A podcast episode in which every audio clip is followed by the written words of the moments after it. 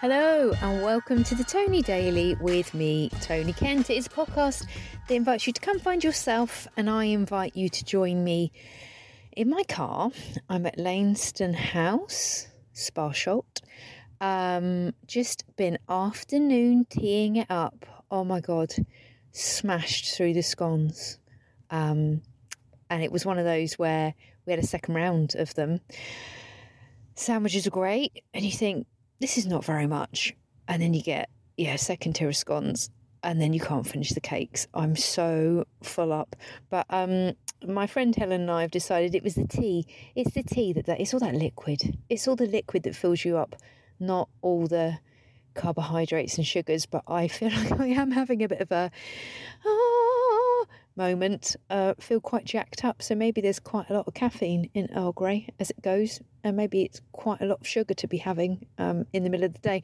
But um, well, not the middle of the day. It's quarter to six as I record this, and uh, I didn't eat at lunchtime because we were eating at three, so I was bloody starving. And then yeah, you start um, devouring the little uh, finger sandwiches, and before you know it, you're fucking full up.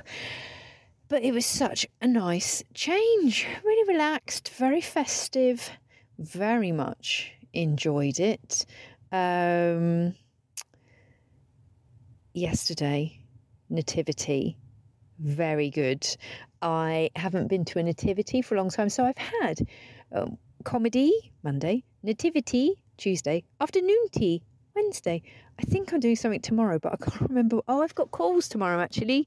I've got actual work to do tomorrow. Um, but yeah, so I went to my niece's nativity yesterday. Um, she's only six, so it was all the infants' school, and it was kind of secular plus your classic nativity. So Whoops a Daisy Angel, I think, is a production. A couple of banging tunes. Um, she was just gorgeous because she was Whoops a Daisy Angel. Um, I think so. Or Whoops a Daisy Fairy Angel, probably, because it did have the. It started off with a. All oh, right, this is going to be the. It's a nativity, but not the Christian version. But then you did have the Mary and Joseph and the donkey and the innkeepers. Oh my God, the innkeepers and shepherds had outfits that were made of actual uh, curtain material from the 1960s. They were looking good and they were wearing the checked tea towels with a rope headband. Um, so it was partly very much like being at school when I was six, and also very much like being at the kind of nativity production that my kids did. And it's been nine years since I've been to one of those. I mean, there've been Christmas plays since then, but probably nine years since the Nativity, um, and yeah, it was it was really lovely. Um, and there was the classic everyone with their phones out, but largely it there were no sharp elbows, which made a difference to the nursery ones I used to go to. Bloody hell, that used to be a proper bun fight. Um, but yeah, really cute really enjoyable. Um, there was a moment where I thought I was going to cry. Always, always with the uh, hymns, always. Um, but yeah, managed to hold it together.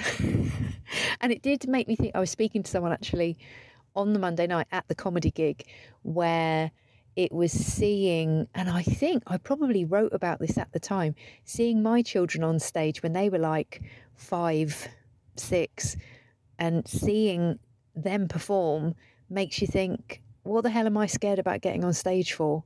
Um, so if you are teetering on the brink of there's something you want to try, you want to get on stage, you want to perform, bear in mind that there are even five year olds doing it just as part of everyday school life. So get yourself on that stage and don't worry about it. Um, so that's it, I think. Been a lovely few days.